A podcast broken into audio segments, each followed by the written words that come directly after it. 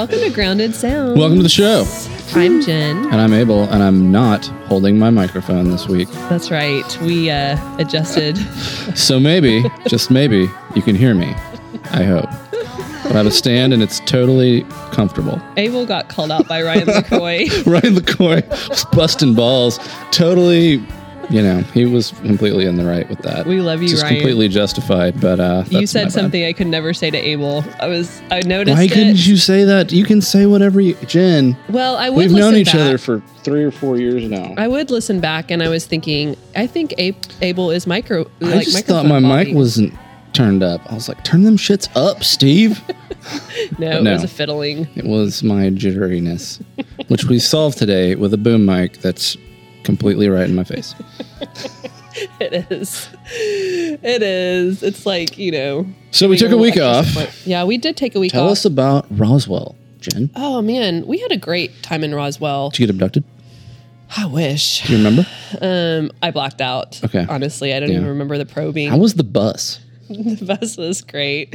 My brother, man, my brother was a rock star. He like drove us out there. We did a podcast called Livecast. Um, we did an acoustic show, a live band or full band show. Everybody at that show was so enthusiastic. They wanted us to hang out afterwards. Yeah. They were so hospitable. So you had to get in the bus. And then we had to get back on the bus. My brother drove us four hours, slept for three hours, then woke back up and drove us the rest of the way home to make it that to Oklahoma City by eleven thirty in the morning. NMF. I know, at NMF. How was the NMF? Saturday. Did you get rained out? We didn't get rained out. We were at the Blue Bonnet, so we were inside. Um, but you know, I I loved actually. Speaking of Ryan Lacroix, he had a great post about NMF. Of you know, it was it was rainy that day, and there was a lot of acts that got canceled, but there was a lot of positives, obviously, about Yeah. Norman Music Fest. Did you catch any of the shows, or did you just roll in and play and bounce? I caught a fabulous Chase you catch Kirby the show. Chase Kirby set? I did. I heard that he killed. Theater Theater. I posted about it. Cool. Um, yes, I did, and we are so excited to have Chase in the studio today. He's here. Hey guys. It's a good segue into our guest. Absolutely. Good to see you, Chase. Good seeing you guys too. Pick up where I asked you earlier because we had to save it for the podcast. How are you, buddy?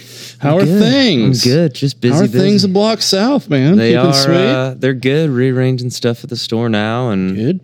just getting ready for that like post Easter, pre summer. What are we gonna do? Yeah. for decoration. I do that. mode, which generally is just Not with decorations. somebody throwing me an idea and me figuring out how to build something. There you go. so, to preface for listeners who may not know, Oh, yeah. um, Chase is the perfect guest today. We, you know, uh, talk about where local business meets local music, and Chase really encompasses all of the above. Um, I try. you, yes, yeah. He, uh, you work on Western Avenue at your family candy store. Mm-hmm. yeah, Forty Second Street Candy Company. Yes, um, it is so wonderful. It's such a great shop, and Yep, they're one block south of this really nice little spice shop. that's right. It's true. It's right very by true. the Spice Shop on Western Avenue, um, right where Westfest is going to be August 19th. Right next to the stage. That's right. Um, and then also you are an artistpreneur, Chase. You, you know, you do music yeah. all the time. All, like, uh, you know, you do Yeah. so much. You've had so many I've busy. accomplishments and you continue to um, make amazing, amazing music. well, thank you. And yeah. I appreciate it. Well, you're going to be playing with the Tigers out there in front of the. yeah, yeah. West Bo Fest, Jennings right? and the Tigers. Are you- are- You're still in are- his band, right? Mm-hmm. Yeah, I've been in, I've been in Bo Jennings and the Tigers now for like five years. About that? Awesome. Yeah, almost five years, I think. So I love Bo. We talk about Bo quite a bit. Are we ever going to get him on the show? Yeah, I need to just call him. Or, I mean, you if know. we only had his phone number, I, I mean, he's really hard to get a hold just of. Just shoot him an Evite.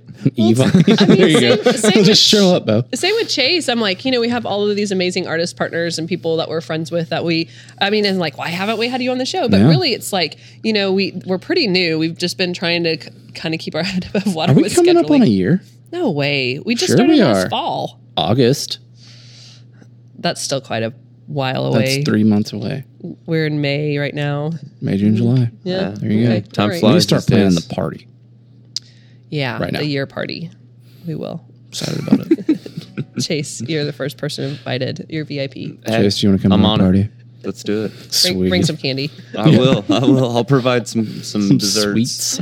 Tell us a little bit about the shop, though. Um, how long has your this been in your family? And Um, well, the candy store opened on Valentine's Day, in 1979. Was the original? It was like with the original owner, um, and then there was one owner after that, and then we bought it. Uh, let's see, we just started our 18th year of ownership. So we bought it. Yeah, we bought it when I was 15 years old, and uh, so we've now completed 17 years of of cavity inducing good times. yeah. Oh man, that's, That's awesome. Yeah, it's kind of crazy to think that. I think that we're the city's oldest independently owned candy store. It gotta be. Yeah. I think we are. Yeah. I um, mean, Possibly one of the oldest independently owned candy stores in the state, too. So, And you get to work with your mom, yep. just like Abel works with Yeah. his mom. My mom hasn't been around much. Lately. Actually, I was going to say I have not seen her. Your mom. My mom is around all the time. She is. I see your mom all the time. I I'm sorry, do. dude. I get mean, when my mom was around the shop all the time, it's tough. It's tough.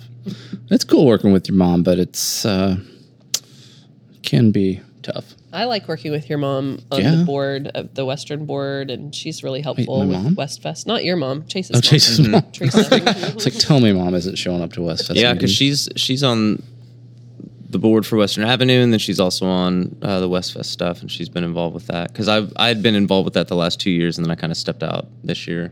I've just Mm-hmm. been busy and all that. So yeah, she's super proactive Mm-hmm. and awesome.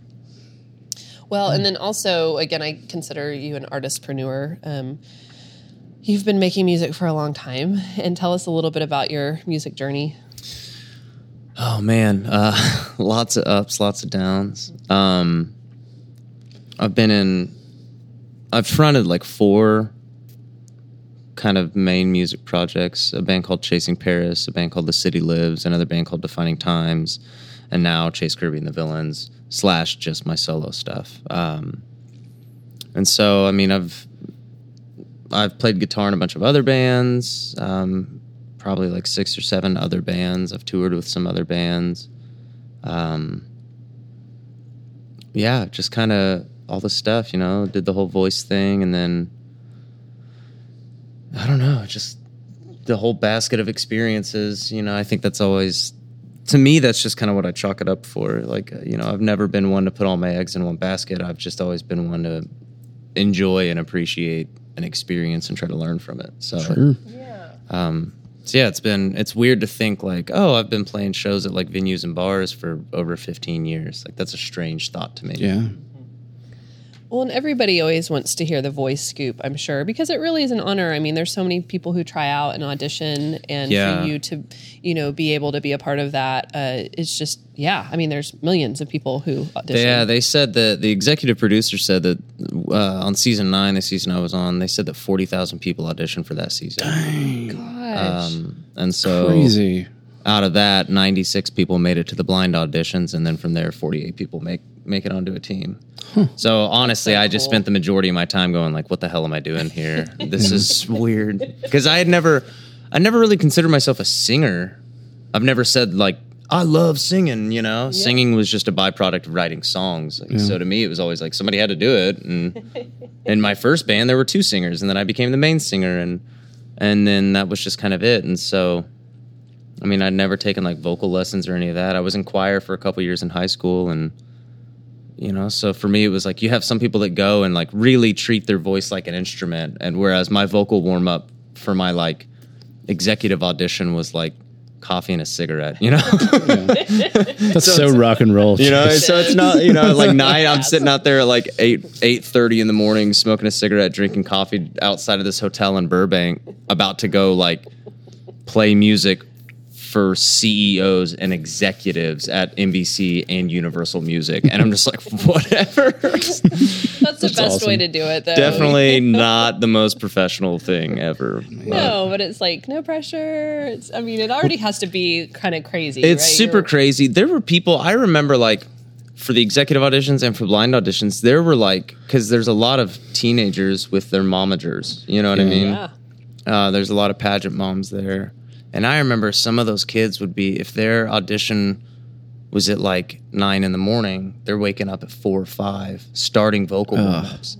And in my head, I'm like, man, it's gonna be a real long life for you. yeah. Yeah. Like It's a long day. They're going to be It's so a long stressed day. out by the time they get even close. Yeah, and they're and they're putting all these crazy expectations on themselves, and it's like you know what? All you can do is the best. So just go in there and give it what you can.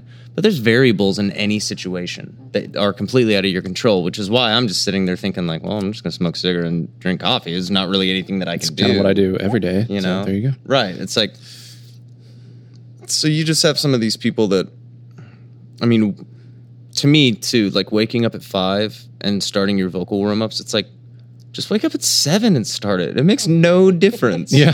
You don't need four hours of vocal prep. If you need four hours of vocal prep, find a new Right. like Maybe do you something know else. momager. Like trade your momager in for a new Well, I mean, by that time, I would feel like my voice is exhausted. Yeah, you know? right? Yeah, exactly. I'd be tired. Yeah, Yeah. I Like, would no, no, sleep is You just as do valuable anything as for four warm-up. hours. I mean, Yeah. God.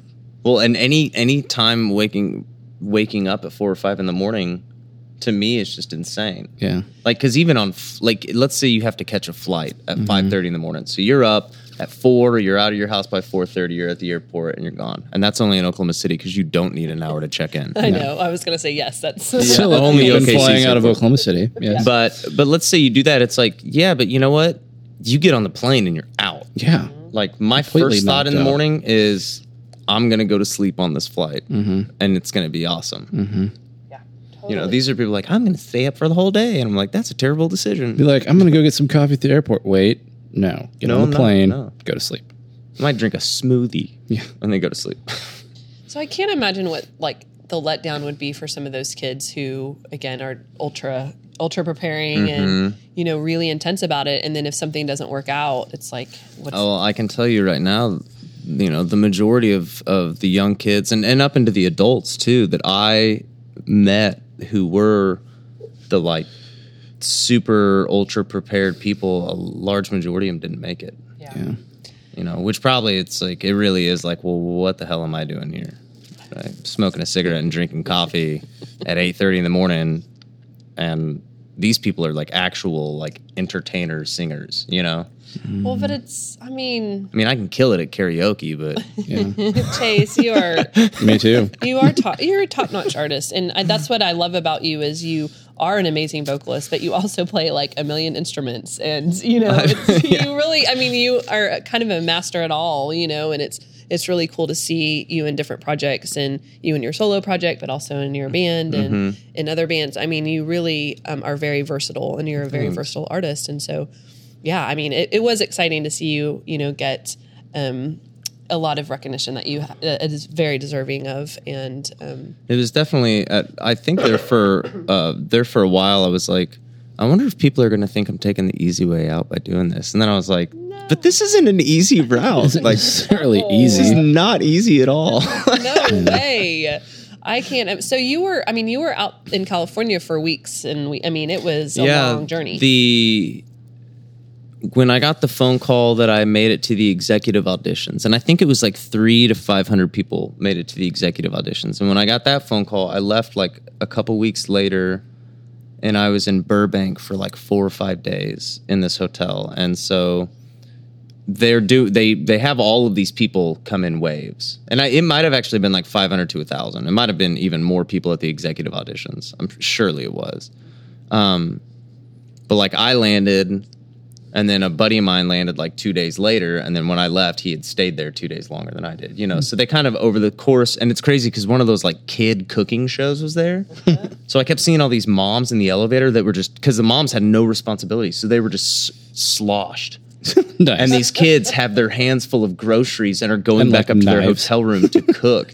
and the moms are like, "I'll see you at the pool, Diane." You know, Yeah. it was amazing. And I'm sitting there, like fourth martini. yeah, I remember specifically one time getting in the elevator at four in the afternoon, and there was a mom in there with two of her kids, and one of them was on the show. And these ki- those kids are little a holes too. they are. Those kids are jerks. Yeah. A-holes. They Entitled totally are just like entitled little shit. But you know, so I remember specifically it was around four in the afternoon, and I could like smell the vodka on this Nice. mom's breath, and she's standing behind me. I'm like, the elevator smells like a club like special. we could catch on fire. Right. smells very flammable. I'm glad in here. this is non-smoking. God, I hope no electronic spark. Yeah. But uh, but yeah. So it was, you know, it was crazy. So I was out there for a week. uh, four to five five days that first time, and then when I made it to blind auditions, I went back, and I was actually out there for a month, mm-hmm. and so It's a long time to be gone. God, what do you do for a month in Burbank? Well, the, when you fly back, I was in Studio City, and so you're all sequestered to a hotel, and you're not allowed to like post where you are, and you have to take geotagging because they're like crazy obsessed, like bloggers and just weirdos out there who try to like figure out who's going to be on the next season and then Really? ruin it. And so what happens oh. is you have people who have no idea who you are, and next thing you know, they're like, "Yeah, here's your blood type," and you're like, "Whoa, Nice. back off." That is crazy. So you had to Yeah, just stay in a hotel? creepy. Like You're sequestered to a you hotel. You couldn't even like leave? you can you can leave, but you the rule is you can only walk a mile radius in any direction. so you're like in jail for a month. kinda I mean, a nice, yeah. you know, it's like- They give like you a an ankle bracelet? hotel. they give you an ankle bracelet? But they pretty much do. You have to like check in and out. Oh wow. But you also like at the executive auditions, you got to take like a 500 question psych evaluation. Really? Huh. Just to make sure you Mm-hmm. And then you are to meet with a crazy or aren't crazy. Exactly. Yeah. It's just. I mean, everybody's crazy for wanting to do There's this a- yeah. anyways.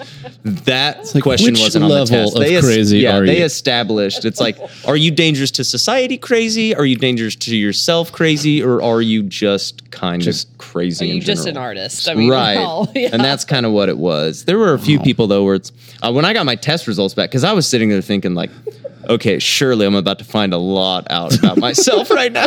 We're about to find some shit out. and and I'm sitting there kind of thinking like, it's going to tell me that in five years I'm going to be a you know bipolar or that I'm a paranoid schizo. Well, instead, like the test came back. And my meeting with my so you meet with a psychologist when, and they go over your test results with you. And most meetings are 20 minutes, and mine was like an hour. And I'm sitting there. by the time I left, I was like, well, I got my test results back, but at the same time, I still kind of feel nutty. Like, this is weird. So, um, I remember sitting down with this guy and going over stuff, and he shows me my test results, and my results were so low that they were below average.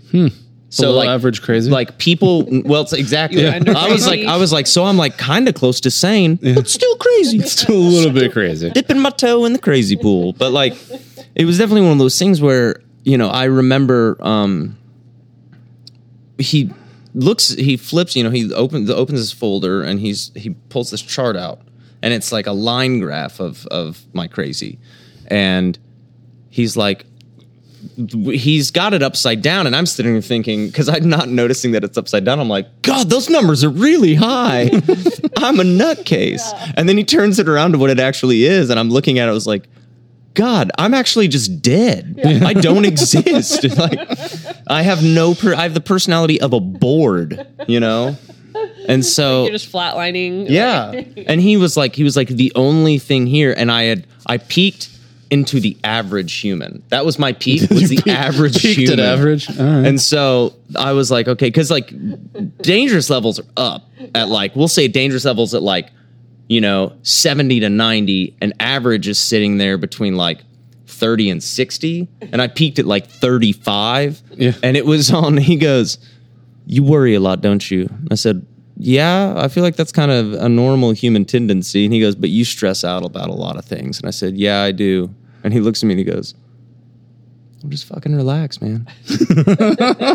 and I'm sitting like this is a prof- this is a PhD doctor that they flew in from You're like, Chicago. "You got flown in for to this be a shit?" part of this. And I look at him, I was like, "Is that your professional opinion?" And he's like, "Yeah." I was like, "Okay." You're like, dude, I need to be a psychologist. I Yeah. can tell people to chill the fuck out all day long. I got the wrong. I'm in the wrong like work profession here, and so I thought that was really funny. And we, you know, the main thing is like we talked about my grandpa and like the candy store, and so when you leave the show, when you're like, so I did the when I you know I made it past blind auditions.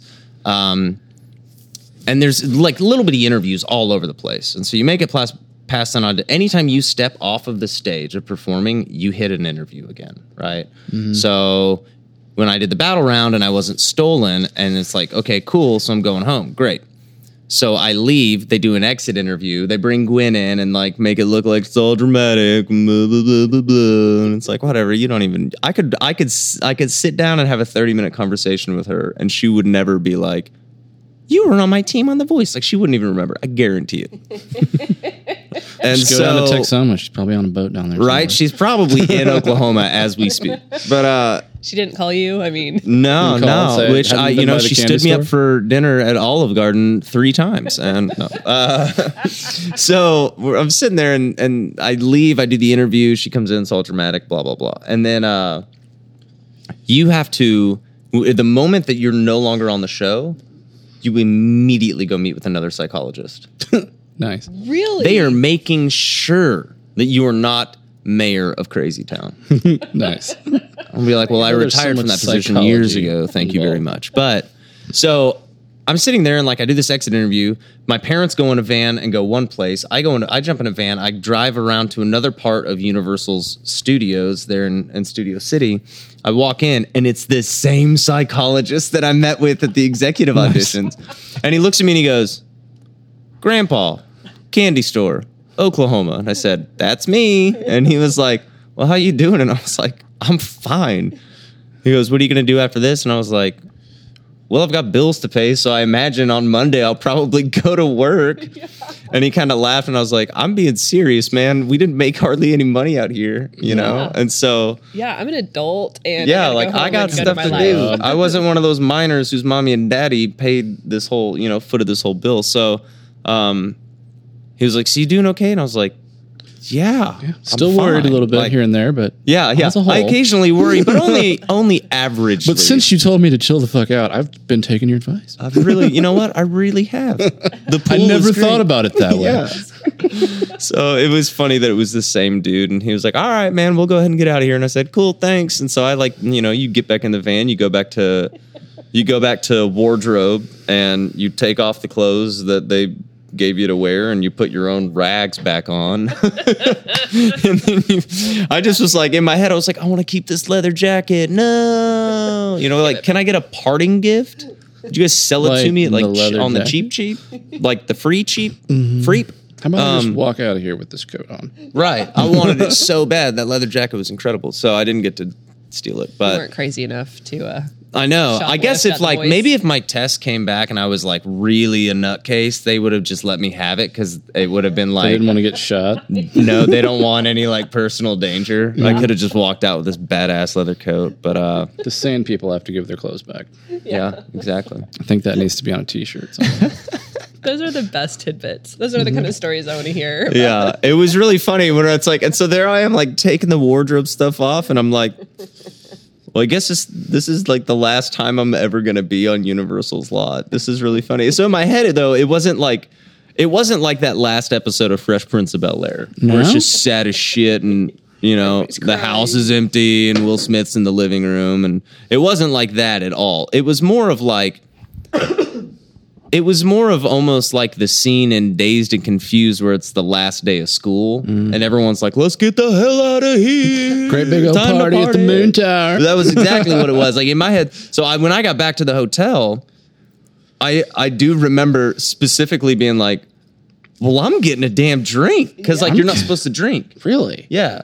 And so, and I mean, don't get me wrong. Like, I was I was 30 years old at the time. Of course, I drank. You know, they're also they sell liquor in grocery stores. So at the Within hotel, a we mile of the hotel. right across the street. Nice. Mind you, so I would just walk over. I'd be like, "I'm gonna get some bread. I'm gonna put the whiskey under the bread. Got some sandwich fixings. I mean, got I lived in the Beam," dorms. You know? I know how it works. Oh yeah, it was. it felt so collegiate all of a sudden. It was just like, man, I'm like, I'm back at UCO. This is weird. Except I don't have like a roommate that doesn't speak English, and the room doesn't look like a prison cell. You Yeah. know, but But I'm sure you were probably ready to go after being there, like down on lockdown for a month. Well, that was so the month was only filming for blind auditions. Oh, I went back. So they split the blind auditions into two rounds. They did the first two round or the sorry, into five days. They did the first two days pre July 4th. And then I flew back on like July 2nd, and then I flew back out. I flew home on July 2nd and flew back to California July 5th landed. We had the big meeting on the sixth. I performed my blind audition on the seventh. Was back at home by the eighth, and then I flew back a week and a half after that. Was out there for another two weeks. Flew back, and then flew back out in August and was out there for another two and a half weeks, and then came home, and that was it. It's a lot of time in Burbank. It was a lot of time in Studio City, a lot of time in Burbank. I had my f- fill of LA traffic. Yeah. Um, I got to meet some awesome people, and that's great. And there's like, there's a handful of really amazing folks that I still keep in touch with. Um, but for the most part, it was definitely one of those things where it's like, people will be like, "What was your favorite part about The Voice?" And I'm like, spending summer in LA and not in the 102 humidity in Oklahoma City. Yeah. Yeah. Because I would get off the plane and it was like getting hit by a hot pillow in the face. Just like, oh Yeah. God, oh, I used it to- was it was Yeah. I'm glad I have a break from that. I used to get that when I came back from Denver, and I would always tell people, I was like, it's just so oppressive. And they'd be like, come on, you can't tell that big of a difference. I'm like, yeah, you really can. You can't dry yeah. dry temperatures mm-hmm. to not dry temperatures is a mm-hmm. world of difference. You know, Very true. Well, I will admit I don't actually watch The Voice, but I watched your clips, so and I was really proud of you. I have never watched The Voice. Chase, I've before. still never seen a show. I don't really watch a lot of TV. Nothing personal, worry just about I've it. never seen one. I I watched the episodes that I was on, and then I stopped. that was it. I had never watched it before, and I've never watched it since then, except for one episode that my friend Natalie,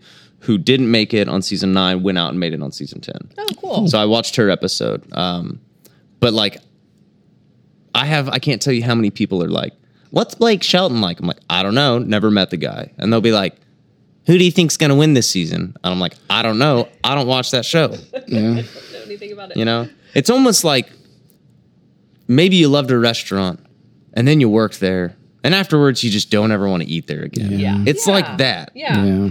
I mean, it just Except what, I didn't ever really eat at that restaurant beforehand. what, you an, know, what an interesting experience, though. And it sounds like you obviously because you're a great person and are cool, and you have you had a good uh, perspective on the whole experience while you were there. And you know, I mean, it's just it's cool. it was it was cool, and it was it was definitely one of those things where it's like, I think the the thing that I learned is that I I just don't ever really compromise who I am in any situation. So there were times we'd be filming and they would ask me a question. They want to elicit like a an emotional response out of you, Yeah. and they would be like, "Okay, let me ask you again." Except like really like.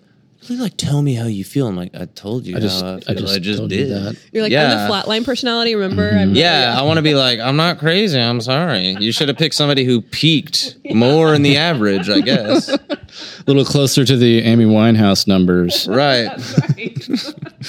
Look close to the Amy Winehouse numbers right now. You were at Michael Bublé. You're down there around Kris Kristofferson. We're gonna Yeah. need you to dial it up a little bit. yeah, it's like you need Johnny Cash in his prime. And you're looking at Willie Nelson after a bowl. Yeah. You know? Yeah.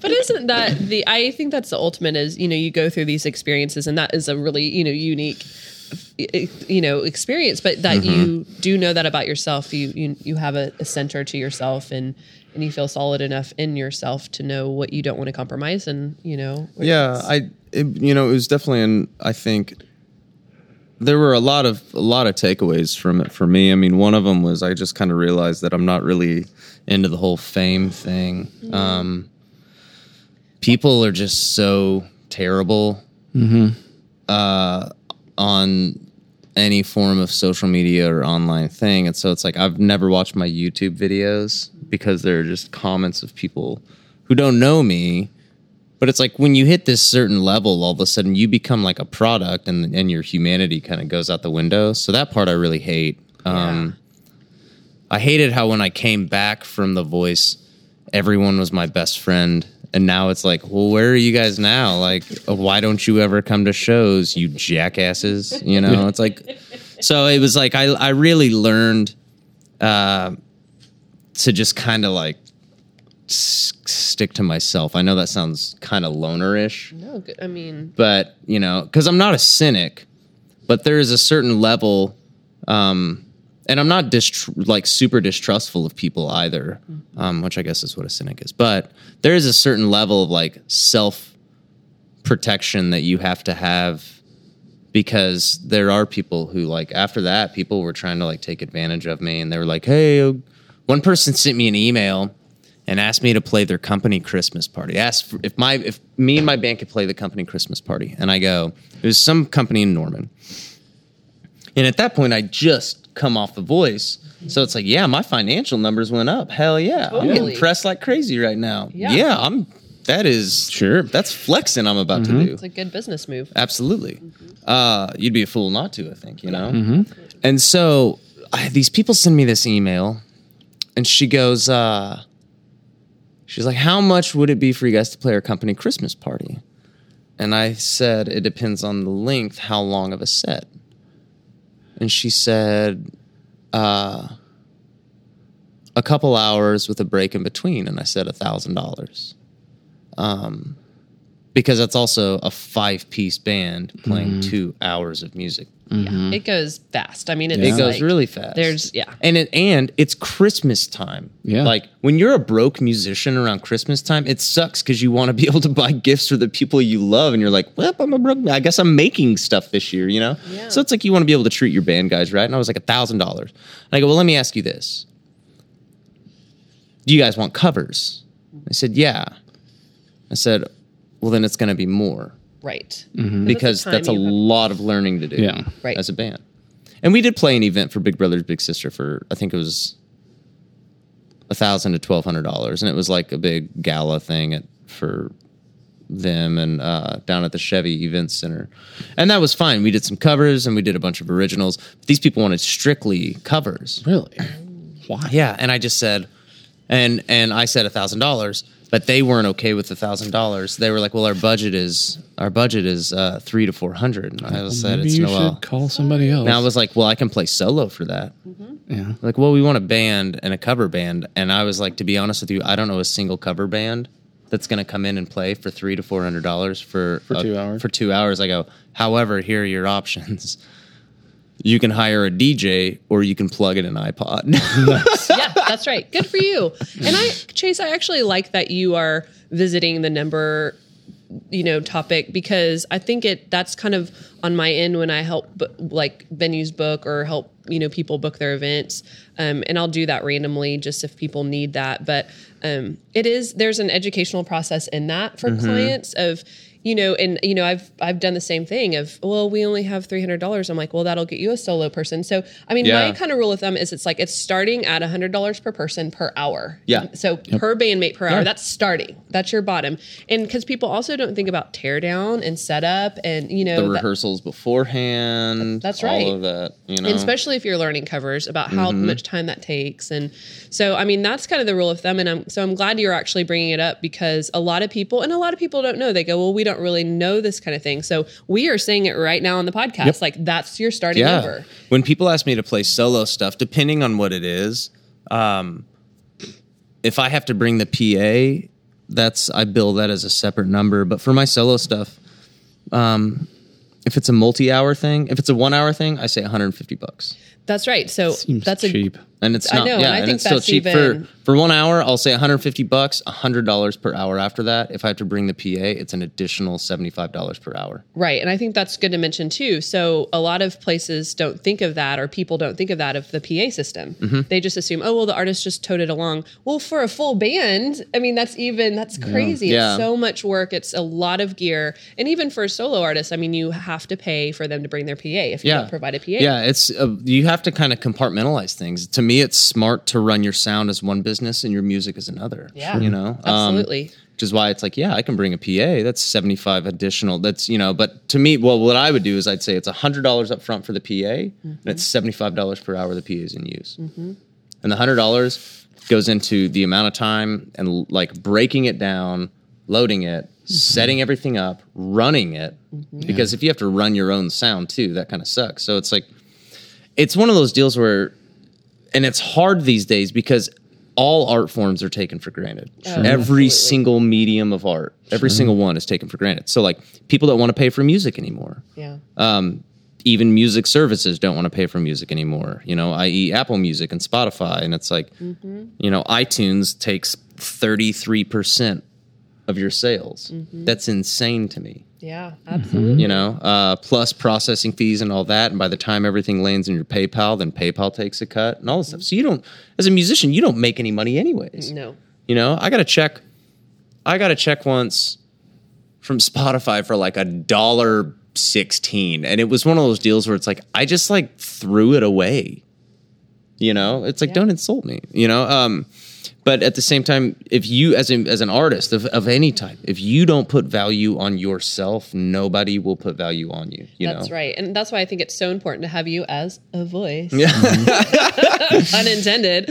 Um, you know, for other artists, because you are a very seasoned artist, you're a veteran artist here in Oklahoma City, and you've obviously gained national, you know, fame and exposure. But it's like, I think you're a really good person to say exactly what you just said of setting a standard and setting a bar for everybody as artists and that and that again it educates clients and it educates Yeah. you know people of what really goes into this and i'm also a big hospitality girl as as far as like educating clients on okay if you're going to have the band play three hours load in load out i mean they're there for five hours and you're not going to give them anything to eat or drink you Mm-hmm. Right. know i mean that's n- to, to pay for a f- meal for five member band that already you know like that wipes should be out no problem. yeah I and mean, it's people it, don't what's- think about it What's crazy to me too is like venues who will be like, "Well, we can't pay you, but we'll." uh They'll be like, "We'll give you a case of beer and you get half off well drinks." And I'm like, "That case of beer is PBR." You got 30 beers for $13 at Homeland,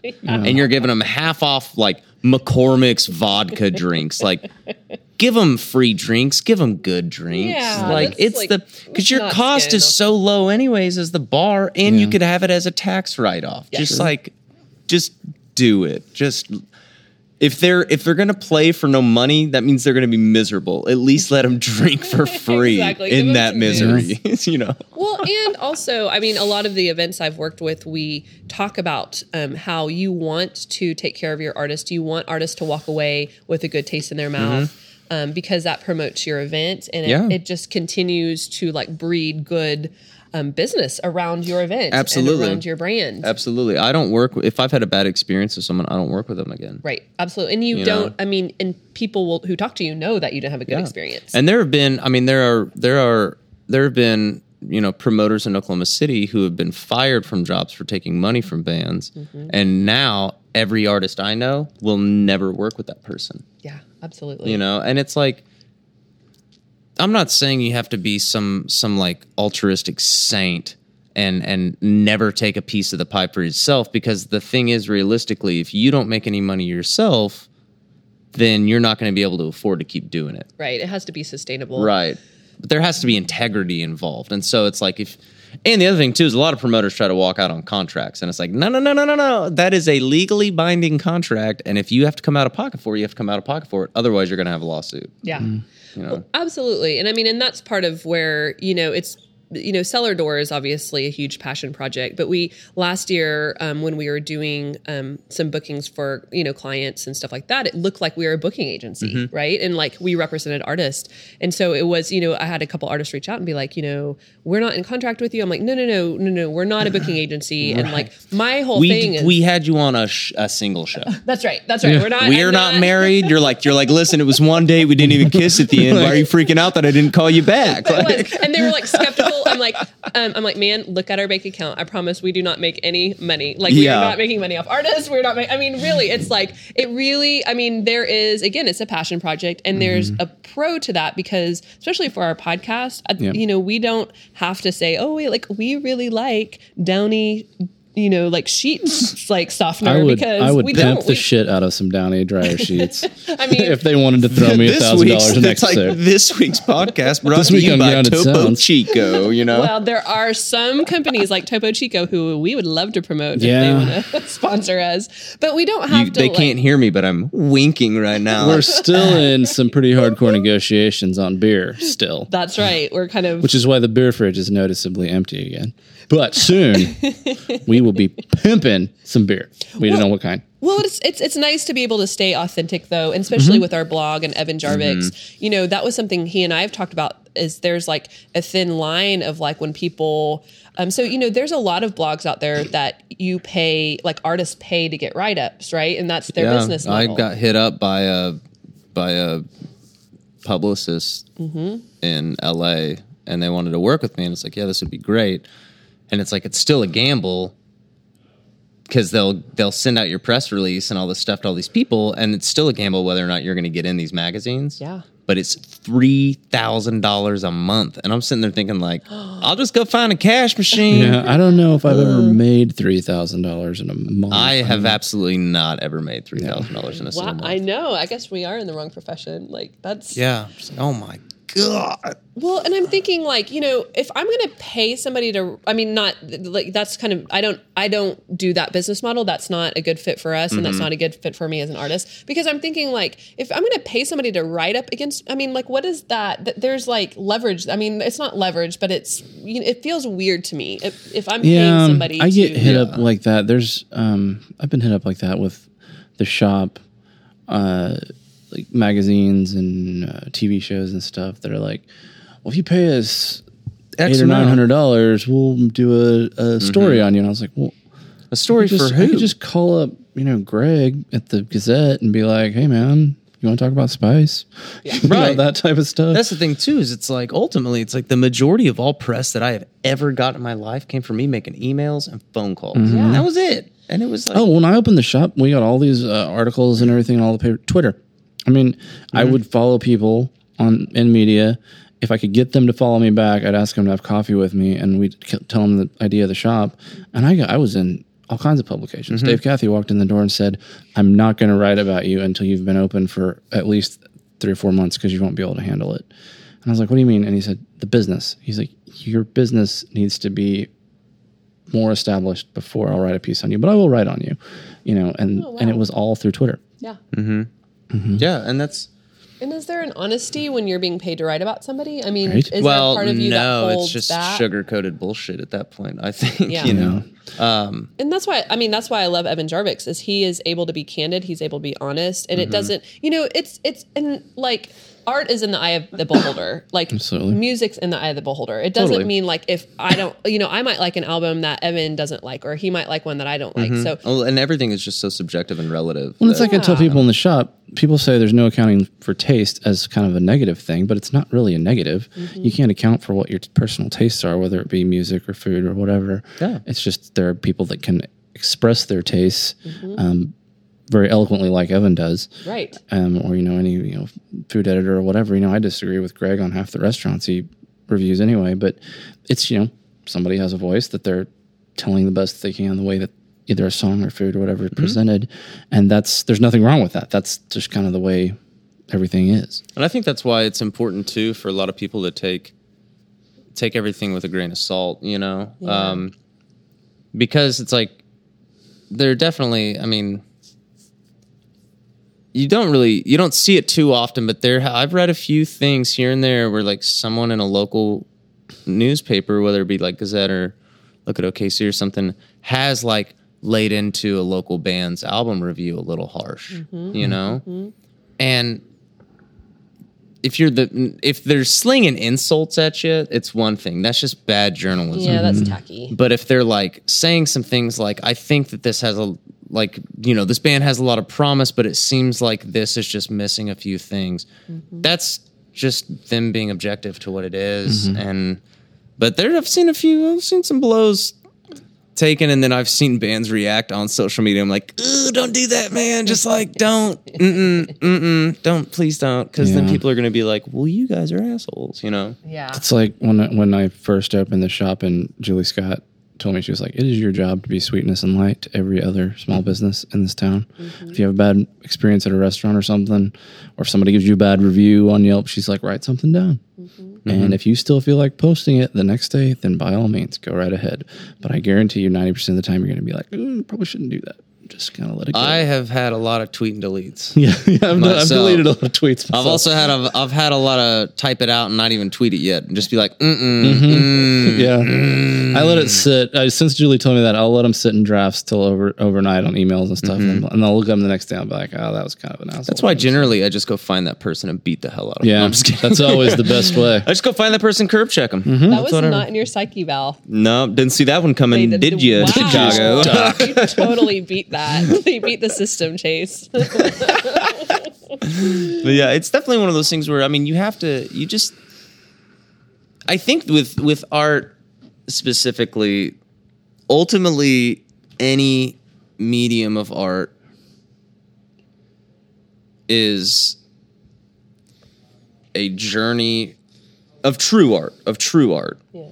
Not not of like a Taylor Swift kind of art, not of a commercial art. I'm talking of true and, and yes, at some point all art is commercial. I get that. But what I'm saying is of like true art, ultimately it is a journey of of self discovery and self identification. That's why you have these songwriters and these bands that as their career grows, they learn new things about themselves on every new album they put out. Or like how you have a painter who paints something when he's young and he paints something when he's different and they're completely different. Pablo Picasso is a perfect example of that. I actually recently talked about him on something and and how he did this self portrait when he was young and a self portrait when he was older. Mm-hmm. When he was young, it was much more like realistic looking, you know, and when he was older, it was way more like into the cubism thing. Mm-hmm. And so it's like your perception of yourself changes, and that's something that that you have to remind yourself. I think as an artist that ultimately at the end of the day, like yes, there are going to be critics because you know opinions are like assholes. Everybody's got one, you know. Yeah. So Absolutely. you can't get away from that, but you have to be okay with yourself. Absolutely. And I think it just goes back to I mean, I think our whole conversation is about authenticity and honesty in yourself and how, you know, and projecting that out. And it it doesn't really matter what other people think or say or, you know, it's just Yeah. being kind of true to yourself. and whether you're and- happy. Yeah. I mean, you you're not in charge of anybody else's happiness on this planet. Nobody else is in charge of your own. Yeah. You know, so mm-hmm. you got to like just do what makes you just go be yourself. Go do what makes you happy. If I mean, obviously, don't be like a sociopath about it. If you're like a moral subjectivist and you're like, well, you know, putting you know, putting baby puppies in my basement and watching them starve makes me happy. Leave me alone. You do what makes you happy. I'll do what makes me happy. It's like, no, no, no. You are literally a psychopath. Yeah, that's You know? harming. That's being harmful. Yeah. To Don't be harmful to baby anybody, but do what makes you happy because you kind of have one go around this whole thing and and and then that's kind of it, you know, and hopefully you can leave a positive legacy at the end of your life. Or you've at least discovered some amazing things about yourself and made some awesome relationships on the way and mm-hmm. had some really good whiskey too. There you go. Do you guys think, because we're all in our 30s, do you guys think that um, 30s has brought some of that perspective and a little bit of personal empowerment?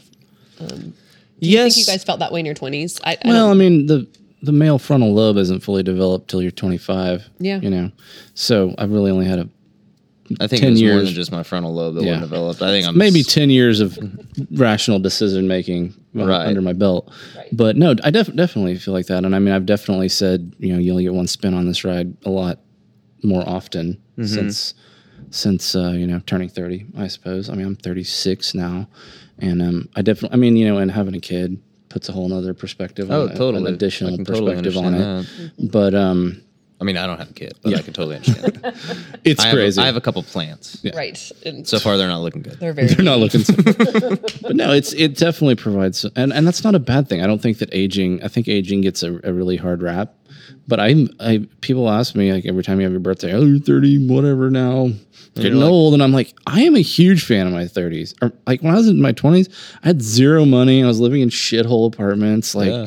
trying to pay rent every month, and like now that I can like pay my bills on auto pay, which is something I never Right. thought would Yeah. happen, you know and so I, I love it. I, I'm a big fan of uh, you know this time of life. Actually, I think it's agree. it's it's crazy thinking back to my twenties because I almost feel like that was a different life. yeah. Yeah. You I was in Denver, Uh, so it was and like a I'm- different place too. Yeah, I'm only 32, and I feel like I was in my 30s by the time I hit 28. To be honest with you, and I just was kind of over a lot of stuff. And the 20s, especially like your early 20s, especially, is the time that you make mistakes and hope to God that you learn from them. Yeah, it's your Sex and the City phase. Yeah, it totally is. Yeah, except if you're in New I York, always that's tell when you're people 35. that. Yeah, you know? That's I always tell people that I'm like, go, don't get married when you're 21 years old. Your Sex and the City phase. Go Yeah. make stupid decisions in Denver. right. Just go do it. Absolutely. And so I think I don't know. By the time I hit, by the time I hit thirty, and now thirty-two, it's like I've been through some some very like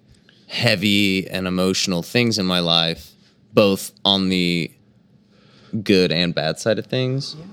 And so what happens is in in your 20s you're just it's almost like you got a blindfold on and you're just like running around like a bull in a china shop, you know. Yeah. And the other thing that provides a lot of perspective, Jason, you and I are kind of be on the same page with this too, was uh, how old were you when your dad died?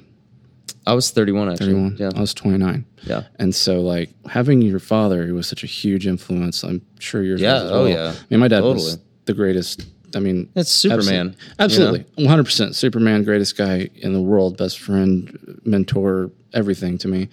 Having th- that person not be there anymore, and whenever you're, you know, Yeah. I was actively single and like trying to figure anything out. And I mean, I remember picking up my phone months after he died to call him. Yeah, You know? I've I have definitely Like, done that. Pick it up, Several dad. times. And then like, It's like, oh yeah, that phone that's that's disconnected. not going to do anything. Yeah. But that will that will be a real reality. That's and I'm sure it's Yeah, it really has, and that's well. something. I mean, like you know, in the past, God, in the past year, I've been through so many ups and downs, and that definitely being, you know, like that, and and and a breakup, and all this stuff, and and you just kind of start realizing, and it really hit me, where it was like, man, like there, yeah, like there's some really sad shit going on in my life right now, but I just kind of woke up one day. And it was like a godsmack. And I think that's kind of what the breakup was for me, where it was like I was letting the death of my father really take the reins. yeah. Um, I had the same experience. Yeah. Exact same thing. it just and it sucks because it, it feels like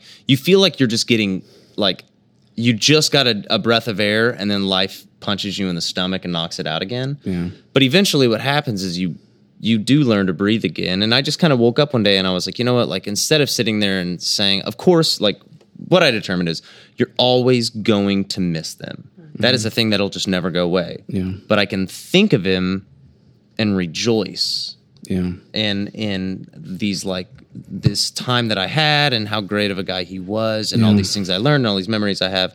And then also I can rejoice like I still get this thing. I told this to my mom the other day. So my dad and I camped in Colorado every summer and I was a huge I've always loved the mountains. You know, I have a tattoo of one of the ranges we used to camp on and and so uh these like kind of recent cold fronts we've been getting in and it's like coming straight out of Colorado. And so I'll walk out in the morning for my morning coffee. I'll sit on the back patio and I'll just take this deep breath, and it smells it like it instantly this because because you know smell and memory is so directly Absolutely, connected. yeah. Mm-hmm. So I'll instantly have these memory flashbacks. In my way, that's like almost my dad kind of saying Yeah. like, "Hey, what's up?" Yeah. You That's how know, it is every time it rains. Dad Yeah. was a farmer his whole life, and it's been crazy how many times I realize major life events, how often it rains, and it, it always just makes me think like, that's Dad. Yeah. there he is, just excited about what's going on in my life. Have you had the day yet that you realize at the end of the day you haven't thought about your dad yet? I have. 'Cause Um, that was a real wake up call for me. I have, and it was it was because the it was like I didn't think of him that day, but the next day I woke up and was like, I need. I instantly thought like I need to go see him at the Yeah. cemetery. You know. Um, But my dad, the other thing though, is my dad lived in Grove, Oklahoma for the last few years of his life. And so uh, it Grove is three hours away, and a three-hour drive is just enough of a commitment to make it hard. Because Yeah. if you were to go there and back, that's six hours all in a day. day. That's the major. That's a huge chunk of your day. So it made it hard to be able to do that with work and shows, and then I have a church gig on Sundays and all this stuff. And it's like by being a struggling musician and living to paycheck to paycheck, I had to be very frugal with my time. And so I didn't get to see him as often as I wanted, but we talked all the time. And I think because I didn't get to see him, and because I'm a pretty busy person uh, in general, uh, with activities and stuff going on, there were a lot of times back when he was still alive that I wouldn't necessarily think about him during the day because Yeah. I'd be so busy. Mm-hmm. Um, and then after he died, I definitely like obviously you just kind of think about him and you mull over like every single scenario that you possibly can. You turn it into mush inside your brain, and then and then I just woke up one day and was like, I had a hell of a dad, mm-hmm. and and he was awesome, and mm-hmm. and he he never once discouraged music with me, which is so strange to think because when you're a teenager, especially in a place like Oklahoma, a lot of parents have a tendency to be like, you're going to this school, you're going to study this subject, you need to go into oil and gas, you got to be a doctor, blah, blah, blah. And they try to like tell you what you need to do, but what you need to do And what your parents should do is find what you're interested in and like water that seed. Yeah. And my dad always did that, and that's what was so awesome. And so um, that was the same way, but with farming. You know, I remember having a serious breakdown one time when I was in high school. Like, why am I going to go to college? Like, why am I even doing this? I'm just going to have to come back here and run the farm because you can't run the farm when you're Mm-hmm. old. And dad and mom both sat me down because I was really freaked out about it. And we're like, look, too many farm kids have had to do that. And we- want you to do whatever you want to do. Yeah. And like you go r- make your own way. And I mean, even to the point that when I was in Denver, unemployed, riding a motorcycle back and forth across the country, doing nothing, dad was like, I'm so proud of you. Yeah. I was like, how can you? No, I am not proud of me. Would you just, Are you sure? Would you just tell me how worthless I am? Come on, dad. But, but no, that's, that's, you're very, very fortunate. And that's fantastic to Yeah. have that kind of connection. I think that's the that right there is the hardest. The, that's the one thing and the hardest thing that I feel like I've had to deal with the most is my dad was so proud of me and my work with music and my dedication to it. And he told, I mean, he bragged to everybody about his, mm-hmm. you know, his son that was on The Voice and all this stuff. And he was so he was always really supportive and and and that was the one thing that every single person at his funeral was just like, your dad was so mm-hmm. proud of you. And so I really miss that because I always loved the look on my dad's face when I could tell that he was really proud of me. Mm-hmm. And I had this weird dream. It was actually, uh, it was this past Saturday night. So I'd gone through all of Norman Music Festival. Um, and Saturday night, I had this dream that I was back at Sooner Theater playing, and I looked out, and my dad was in the audience with a big smile on his face. And then I woke up on Sunday and went to church, and it was it was a good dream, but it was a sad dream at the same time, very melancholy. But it was one of those dreams that takes you like a solid three, four hours to get over. Yeah. So my whole morning, I was just like. Like a little Yeah. amoeba just floating around, kind of not. he was really- there. Yeah, and I think like so Elvin in dreams, how you'll see your dad, and and and it won't register in the dream that there's something wrong Yeah, there for a while. But then here, just in the last, I mean, it's been six, seven years since dad died. Just here recently, I can be conscious of it when I'm in a dream that it's weird that dad's here because dad's dead. You know? right. It totally. Yeah. You know, it's strange. I'm a I'm a big believer though in in the power of dreams. So you know, I Mm-hmm. know we have a lot of crazy dreams and things that go in and out, but you know those ones that just like you were saying, you wake up Yeah. from and it's something. It's I do. I'm a believer of Mm-hmm. Yeah, like that is something and. You know, I don't feel like we just disappear. So it's like in some way, our loved ones, I feel like, can give us. Well, I mean, signs and- somebody told me right after dad died, and it's really out there, but I mean, it's like first law of thermodynamics or whatever energy can either be created or Oh, First destroyed. law of physics. Yeah. Yeah, ener- energy can never be created or destroyed. what, uh, and that's so what that Einstein energy was working on Yeah. on his deathbed. So that energy from my dad, your dad, everybody that's gone before, it's still there. It goes It's still there. It's there. It's, and it hadn't just somewhere. Yeah. disappeared. Yeah. And that, that, for some reason, that was super comforting to me. Oh, Like, yeah. right Uh, after yeah. I've kind of after my after I lost my grandpa, who I was really close to in 2012, uh, and he died of Alzheimer's, and I took over his duties. to like you know, sat with him every Tuesday and Thursday. I mowed the lawn, I fixed the fence, I put up the Christmas lights, I helped him open his Christmas presents. I mean that I took over all of his stuff, and um, something that I kind of like I that was when I really because I had I had known that. I had watched a documentary on Einstein years prior to that, but him saying like on his deathbed, his last kind of thing that he was really working on was proving like the existence of the, the the physical soul of a man, and I thought that was really interesting. Um, and then so after Papa died, that's something that I really thought about. I was like, well, he's got he's somewhere, Yeah. you know, he's somewhere, and that's that's the pride that I have. Uh, You know, that's a comforting thought to me. Absolutely. Yeah, I always think to pay attention to your dreams Sure. and pay attention Mm-hmm. to those whether it doesn't matter if you're religious or not but i like the term divine winks through your Sure. day of like those things in your day that they they're just not coincidences you Yeah. know they're the random north breeze that smells like when I was a kid smells like the camping, or mountains, when the rain comes, that sort rain. of thing, and you have that yep that trigger. and mm-hmm. you can go through life being like oh it means nothing or you can go through life thinking it means something Yeah. and how much that changes Yeah, and how life. how much that makes your life better. I mean, and is it, is it even if it doesn't mean anything, is that kind of so bad if And you who- associate Exactly. rain It with your hasn't done any damage to right? you. that's right and who's to say it doesn't i mean who mm-hmm. is it you know it's like so i'm a believer and it does Absolutely. I feel like we could change the world right now. Absolutely. Guys, I mean, we could do like an extended, like two or three extended episode Sure. we can make this like a five hour podcast. just I got nothing to do. About everything and anything under the sun. Yeah, I love sure. it. It's like- Great. This is the these are the these are the episodes I thrive off of. sure. Yeah, I I've love had a few. stuff. I do too, and I love when people are able to talk about things that um, you know people don't tell you about losing your parents. They don't, Mm-hmm. you know, they don't. Well, that's the thing. You're not going to see it coming. No. It just kind of happens, and you're like, oh, well, that's weird. Mm-hmm. And the thing about too, it's it start. I think it starts when you start losing your grandparents that you're close to, but it can happen with your parents. Your first taste of mortality is weird. Yeah, oh, yeah. It took me after Pawpaw died. It took me years to like not be a basket case Yeah. in certain situations, and then you know, of course, when Dad. But like, I've been able to sooner than like come to this point sooner than I did when Pawpaw died.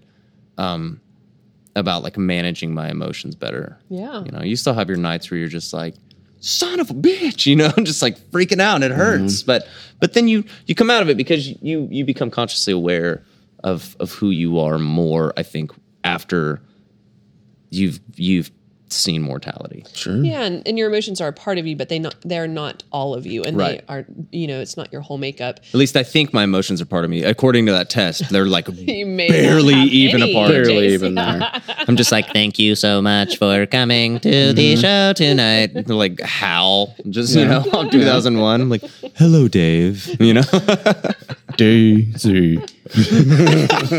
Daisy. Well, I guess we could play some music tonight. Yeah, I mean, let's play some rock tunes. Again, we could. Keep Yeah, I wish going, this was a I'm rock sure. tune. What are you playing for us tonight? um, this is actually one I finished earlier today. I know I you. cool. wrote this earlier today. Oh So, my gosh, so we're like Hot the off the presses. people- like yeah, it. uh, in fact, I haven't actually played it all the way through yet. Well, Um, see what happens. Are you going to play one or two songs for us? uh, I can play a couple. I'll just, I can do this one, and then what I'll do is retune. okay. Yeah, um, just freestyle after that. Tell um, everybody where they can find you on web and social media. Uh, I uh, Instagram and Twitter. It's just at Chase Kirby, and that's K E R B Y, not K I. Um, Facebook is just facebook.com slash Chase Kirby Music, and then chasekirby.com. Cool. Perfect. So, and that's and there's links to everything on the website itself, uh, which I need to get better about updating as far as shows and everything are concerned. But also, you know, ain't nobody got time for that. I know. That's It's not oh, true. I do. I just need to spend 20 minutes every week to do it. Well, you can find Grounded Sounds at Grounded Sounds on Twitter and Instagram, and Grounded Sounds OK on Facebook. And up next, we have Chase Kirk.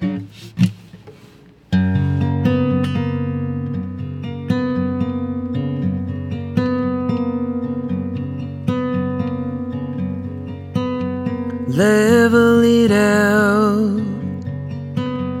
Try to find your makers. Who of them would say? Better say nothing at all. Faint, I never won. Something for a taker. Take what you can get, yeah. Try to find flight in the fall.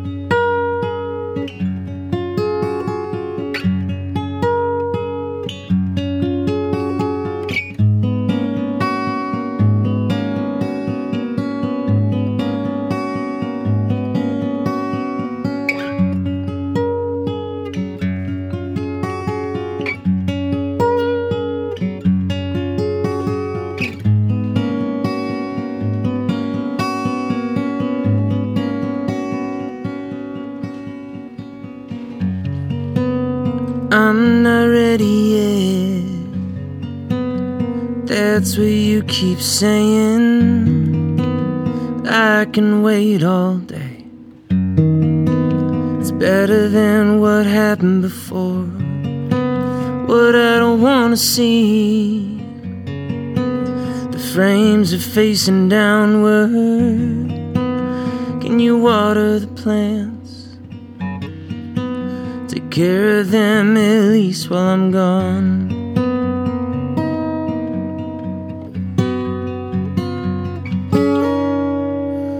And enjoy your name. Enjoy your name. Oh, mine. It got lost in the fire.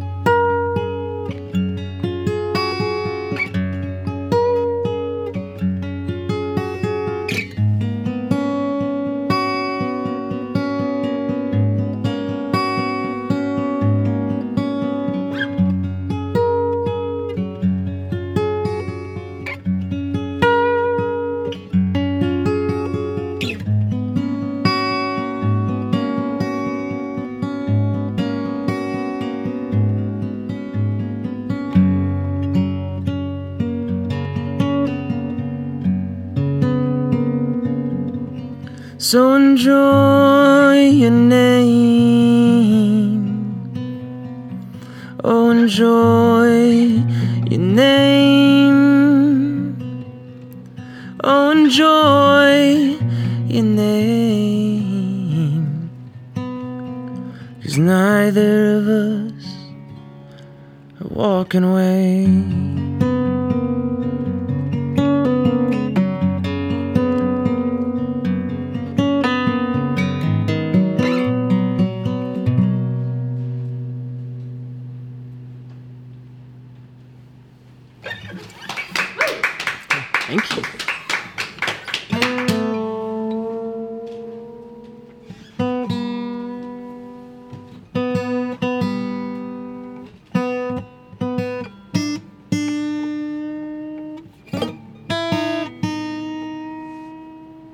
Haven't done an alternative tuning song since I was like 17 or 18. No, no. That got that that one got written about 145 today.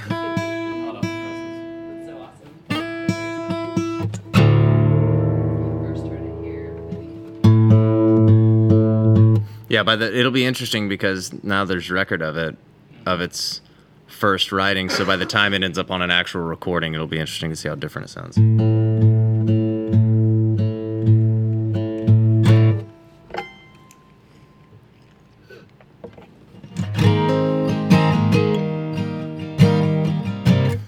Cool. That's another newish one from about a month and a half ago. So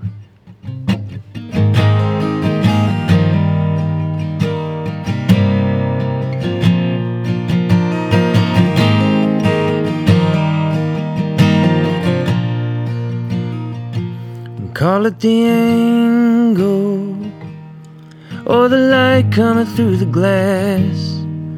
It came on us so fast we couldn't stop it.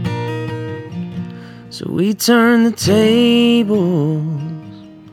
It's not for lack of trying. It's just hard with a good thing dying right before you. Can you tell me that you're alright? Can you tell me you're alright? Can you tell me you're alright? With smile and a nod. I won't bother you anymore. I won't bother you anymore. I won't bother you anymore. I swear to God.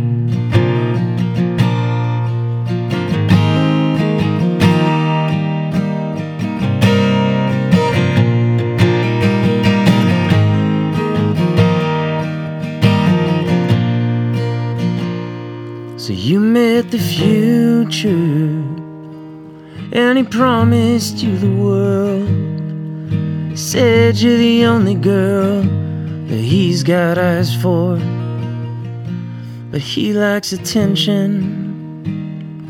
Yeah, he's handsy when he's on the drink. Oh, it's not the kind of life I'd think you had in mind. But can you tell me that you're alright? Can you tell me you're alright? Can you tell me that you're alright? With a smile and a nod. Cause if he ever lays a hand on you, if he ever lays a hand on you, yeah, if he ever lays a hand on you, I swear to God.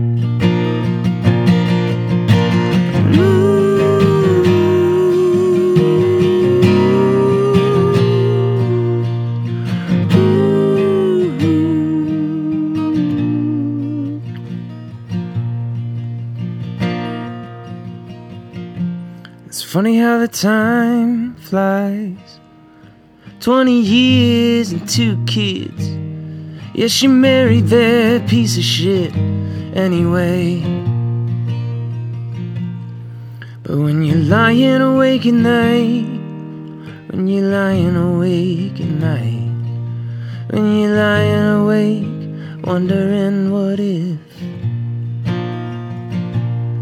Well, it's never too late to know. It's never too late to know. It's never too late, cause home is where the heart is.